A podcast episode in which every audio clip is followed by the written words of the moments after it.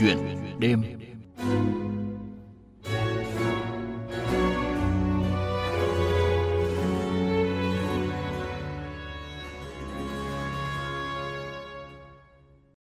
Thưa quý vị và các bạn, trong khi nhiều nhạc sĩ sáng tác nhạc hướng đến những ca khúc hit sôi động mang tính thị trường, thì nhạc sĩ trẻ Hoàng Thu Trang lại đam mê với những sáng tác dành cho lứa tuổi thiếu nhi. Không chỉ sáng tác, Trang còn là nhà sản xuất âm nhạc và tổ chức những buổi hòa nhạc ở Việt Nam và Pháp, giới thiệu những nét đẹp về văn hóa và âm nhạc Việt Nam đến với bạn bè quốc tế. Trong mục chuyện đêm hôm nay, chúng ta cùng gặp gỡ với nhạc sĩ trẻ Hoàng Thu Trang với những sáng tác truyền cảm hứng và nhiều dự án âm nhạc cộng đồng với mong muốn đưa âm nhạc Hàn Lâm đến với thiếu nhi Việt Nam. Chuyện đêm, nơi chia sẻ, lắng nghe, cùng suy ngẫm, trải nghiệm.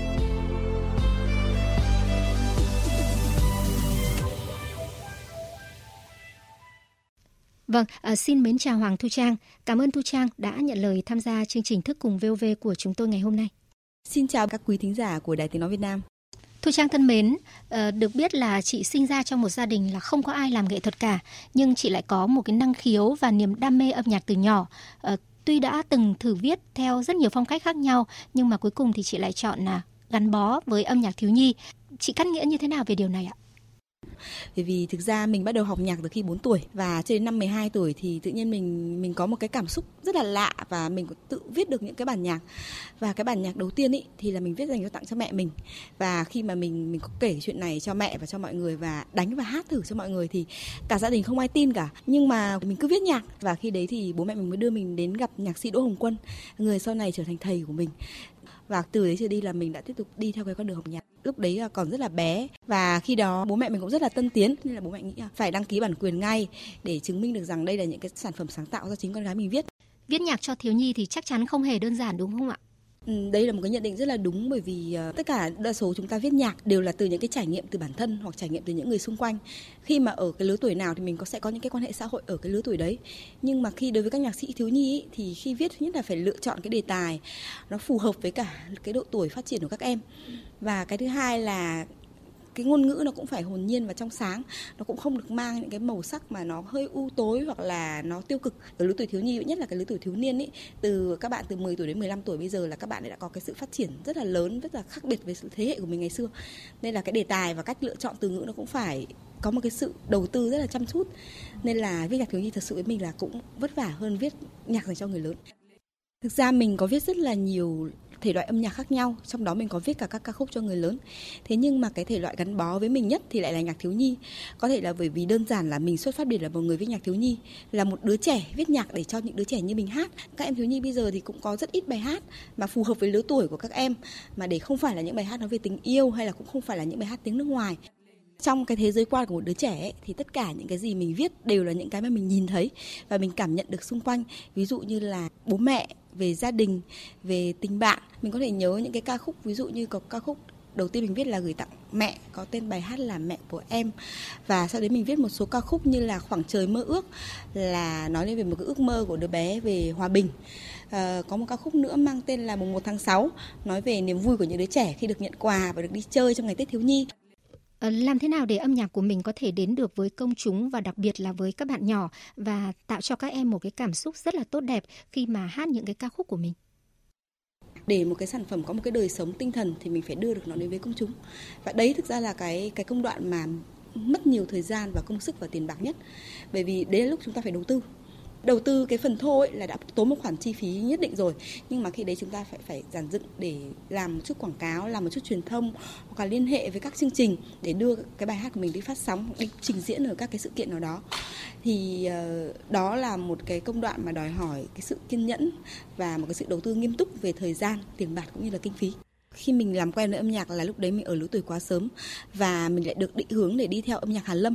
Vì lúc đó mình có trải qua quãng thời gian học trong nhạc viện và mình đã tốt nghiệp trung cấp sáng tác dưới sự ờ, hướng dẫn của thầy Đỗ Hồng Quân. Nhưng mà sau đấy thì ờ, cùng với thời gian có một cái giai đoạn mình cảm thấy mình không có cảm hứng để viết nhạc nữa và mình cũng không phù hợp với nhạc Hàn Lâm. Lúc đấy thì mình chuyển sang ờ, mình học truyền thông và mình có đi nước ngoài, mình học truyền thông, sau đấy mình lại làm việc trong lĩnh vực truyền thông một thời gian khá là lâu. Và cho đến năm 2013 khi mà mà mình quyết định cùng với những người bạn và sáng lập ra cái trung tâm nghệ thuật Polaris. Thì lúc đấy mình làm việc với các em thiếu nhi rất là nhiều và mình chứng kiến cái sự trưởng thành rồi cái con đường và các ước mơ của các em khi các em uh, muốn hát thích hát và yêu mến những cái bài hát mà các em có cơ hội được thể hiện. Lúc đấy mình mình lại lại cảm thấy là có một cái sự một cái cảm xúc nó lại dâng lên trong mình. Gió từ miền xuôi thổi qua miền ngược gọi mùa xuân đến gió dù hè xa gió ở trên cao xua mây về trời.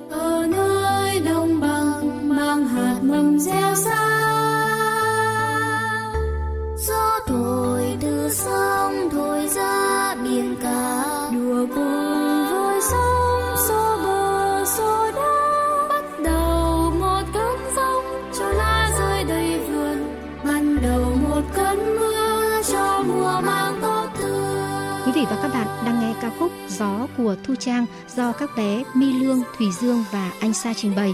À, có thể nói là những sáng tác của nhạc sĩ Thu Trang dành cho thiếu nhi luôn được các em đón nhận và thích thú khi biểu diễn bởi ca từ dễ hiểu, dễ hát nhưng vẫn có thể truyền tải được những thông điệp cuộc sống vô cùng có ý nghĩa. Em Phan Hạnh Dung chia sẻ con hát nhiều nhất là cái bài vì một ngày mai. Ừ, cái bài hát đấy thể hiện những cái tình cảm để mình dành cho môi trường. Ờ, phải biết ờ, giữ gìn môi trường xanh sạch đẹp. Con thấy những lời bài hát của cô trang nó hay nó tình cảm nó thể hiện ừ, được cái sự ờ, hòa hợp giữa thiên nhiên với cả âm nhạc. Còn với ca sĩ Bảo Trâm, người thường xuyên đứng trên sân khấu cùng với các em thiếu nhi thì nhận xét về những ca khúc của nữ nhạc sĩ trẻ Hoàng Thu Trang như thế này. Những ca khúc của chị Trang thì rất là đa dạng về ngôn từ và có nhiều hình ảnh. Với những bạn nhỏ thì những cái giai điệu trong sáng này rồi những cái hình ảnh đẹp sẽ là những cái mà khiến cho các bạn ấy nhớ về cái ca khúc đó nhiều nhất.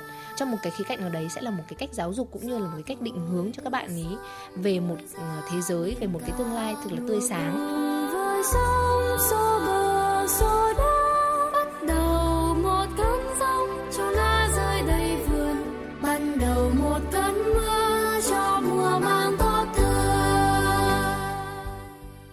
Vâng thưa quý vị và các bạn, ờ, không chỉ sáng tác nhạc, Hoàng Thu Trang còn tổ chức rất nhiều chương trình hòa nhạc ở Việt Nam cũng như là tại Pháp. Ờ, hiện tại thì Trang đang sinh sống chủ yếu là tại Pháp nhưng đã thực hiện được rất nhiều những cái dự án nghệ thuật giới thiệu đến bạn bè quốc tế những nét đẹp văn hóa và âm nhạc của Việt Nam. Ờ, Thu Trang thân mến, điều gì khiến cho Trang dành nhiều tâm huyết và thời gian để thực hiện những cái buổi hòa nhạc như thế này? Trong năm 2018 ấy, mình tổ chức 7 buổi hòa nhạc ở cả Pháp và ở Việt Nam. Ờ, trong đấy thì ờ, các buổi hòa nhạc ở Pháp thì chủ yếu là mình làm để giới thiệu văn hóa và âm nhạc Việt Nam đến công chúng Pháp và mình cũng có làm và mình có lồng ghép vào đấy khá nhiều âm nhạc Việt Nam dành cho thiếu nhi.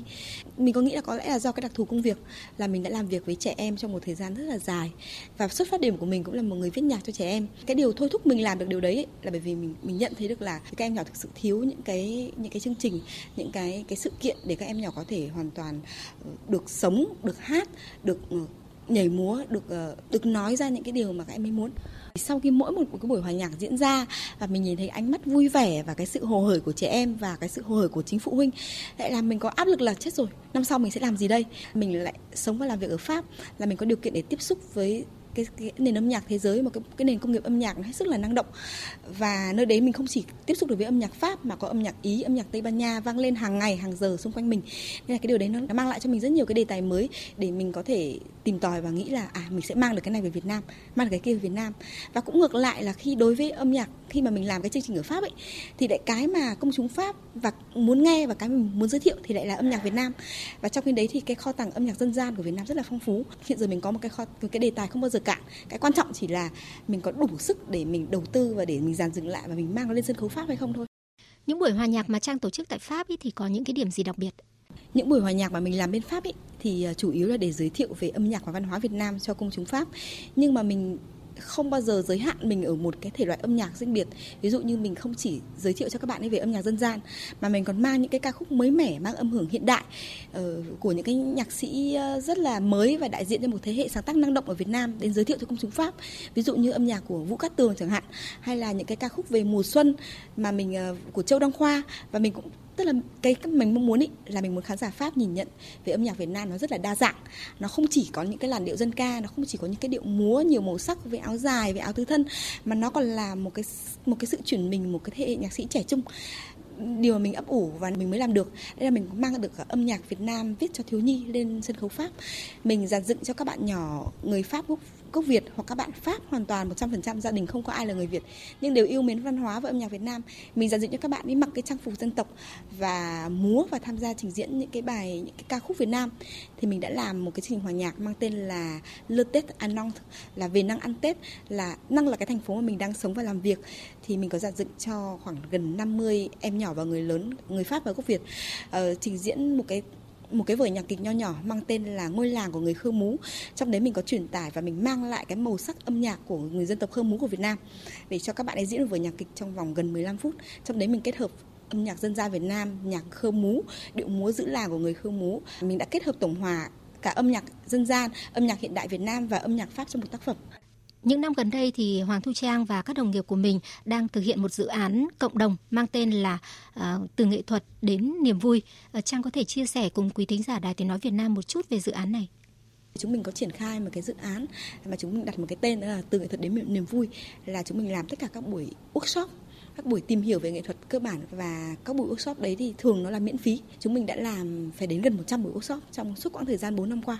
Làm thế nào để tất cả trẻ em, những người yêu nghệ thuật mà vì một lý do là đấy có thể là bố mẹ quá bận việc hoặc là có thể không có đủ thời gian để theo học một cái khoa học quá dài hơi được tiếp cận với nghệ thuật được biết đấy là bộ môn nghệ thuật nào và sau đấy thì biết đâu các em ấy sẽ đam mê các em ấy sẽ thích và các em sẽ tìm hiểu và muốn học có thể là học ở một chỗ nào khác nhưng mà quan trọng nhất là gieo trong các em ấy một cái một cái tình yêu nghệ thuật Trang thực sự như là một đại sứ văn hóa vậy khi mà uh, có thể giới thiệu những cái nét đẹp văn hóa của Việt Nam cũng như của Pháp vào các cái buổi hòa nhạc mà Trang tổ chức.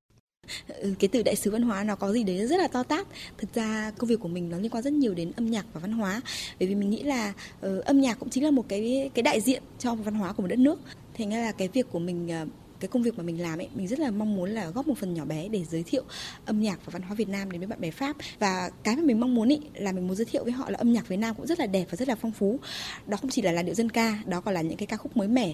Đó cũng là những cái sự trẻ trung của một cái nền âm nhạc của một đất nước đang hết sức là lạc quan và tươi vui và đang trên đà phát triển.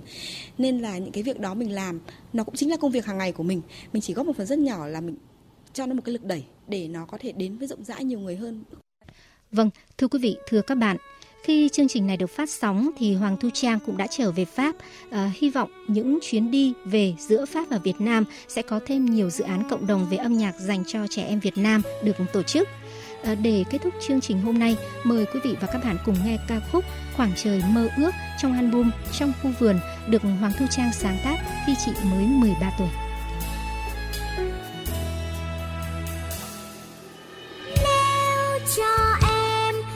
Một khoảng trời của riêng